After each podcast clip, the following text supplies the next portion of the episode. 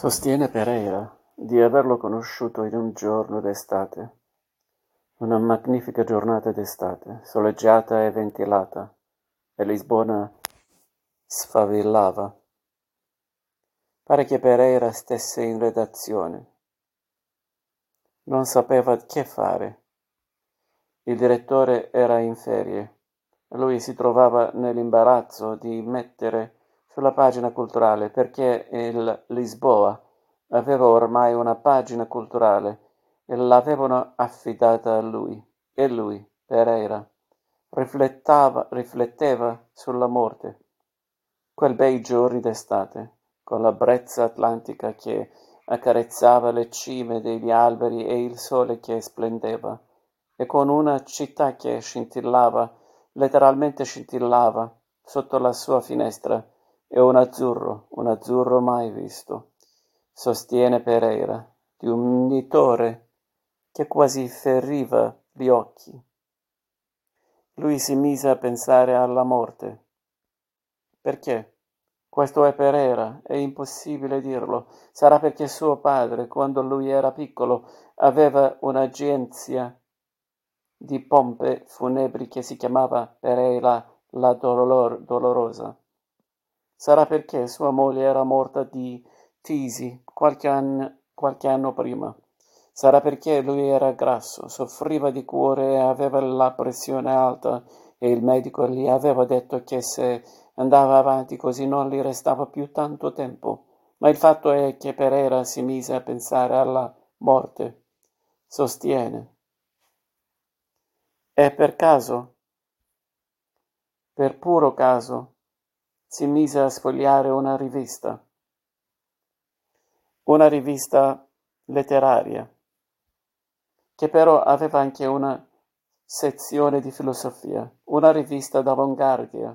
Forse di questo Pereira non è sicuro, ma che aveva molti collaboratori cattolici.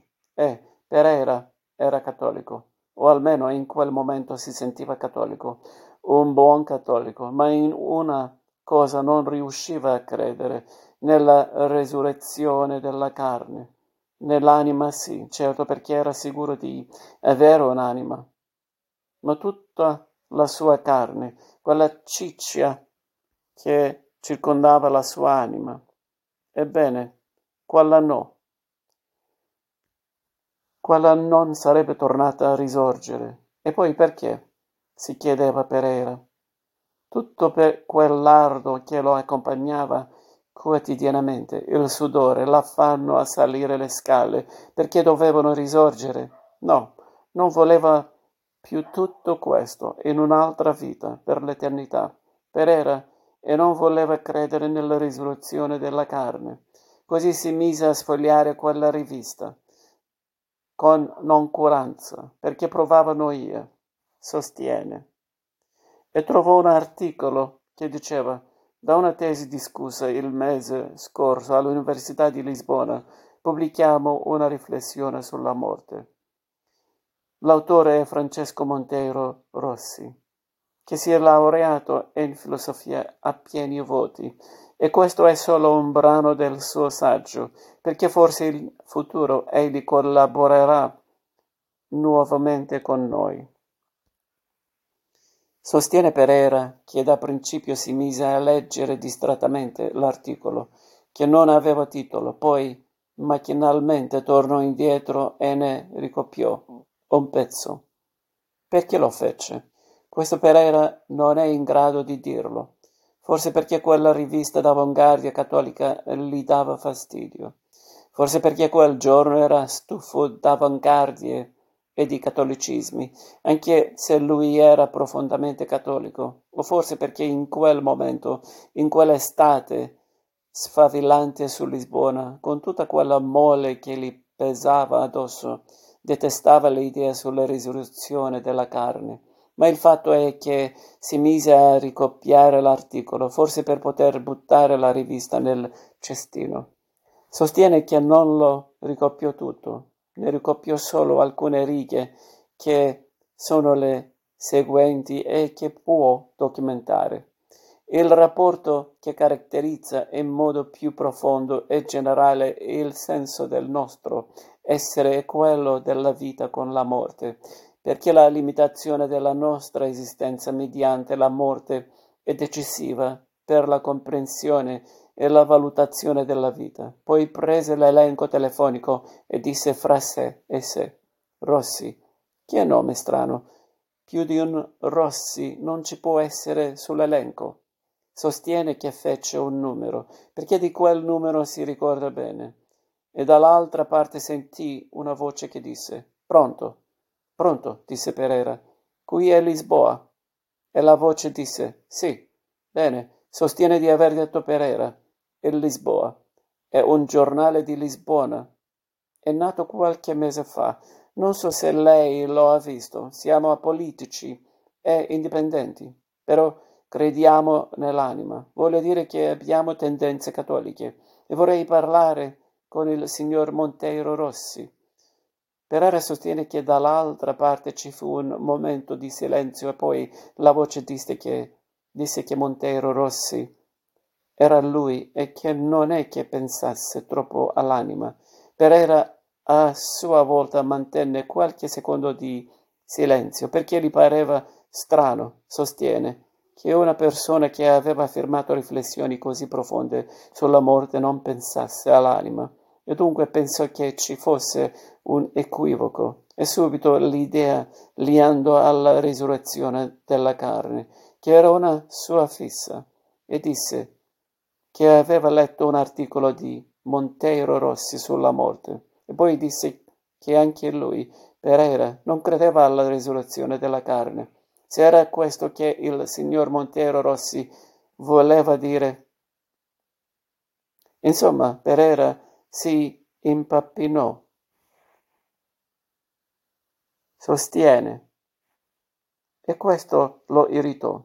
Lo irritò principalmente con se stesso, perché si era preso la briga di telefon- telefonare a uno sconosciuto e di parlare di quelle cose delicate, anzi così intime, come l'anima e la resurrezione della carne.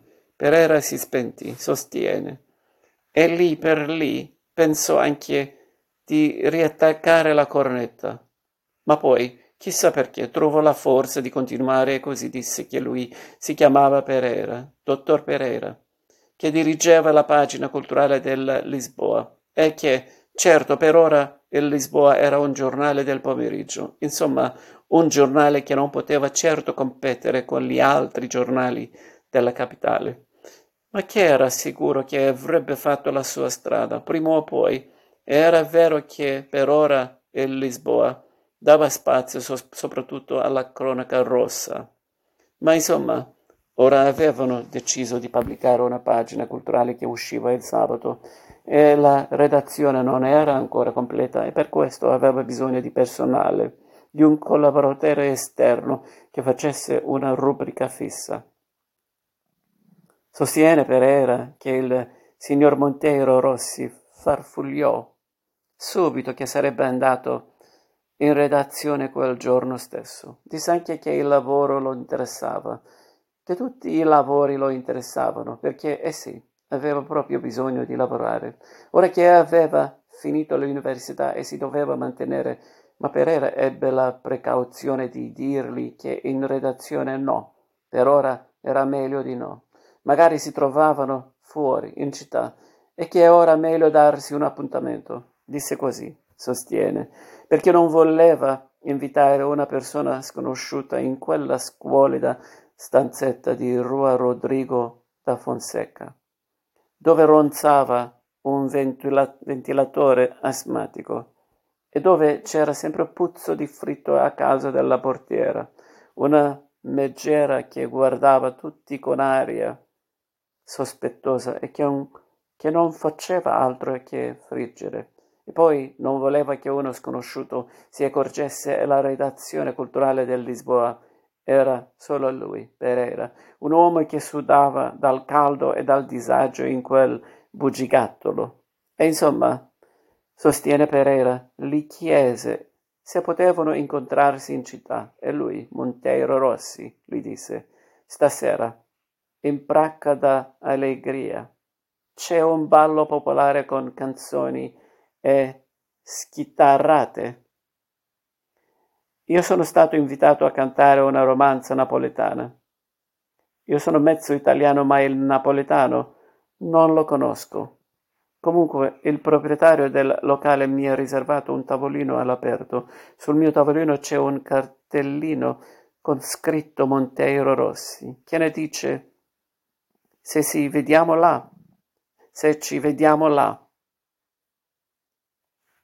E Pereira disse sì, sostiene. Riattaccò la cornetta, si asciugò il sudore. E poi gli venne una magnifica idea di fare una breve rubrica intitolata Ricorrenze, e pensò di pubblicarla subito per il prossimo sabato. E così, quasi macchinalmente forse, perché pensava all'Italia, scrisse il titolo. Due anni fa scompariva Luigi Pirandello, e poi sottoscrisse l'occhiello. Il grande drammaturgo aveva pre- presentato a Lisbona il suo sogno, ma forse no. Era il venticinque di luglio del millenovecentotrentotto e Lisbona scintillava nell'azzurro di una bella brezza atlantica, sostiene Pereira.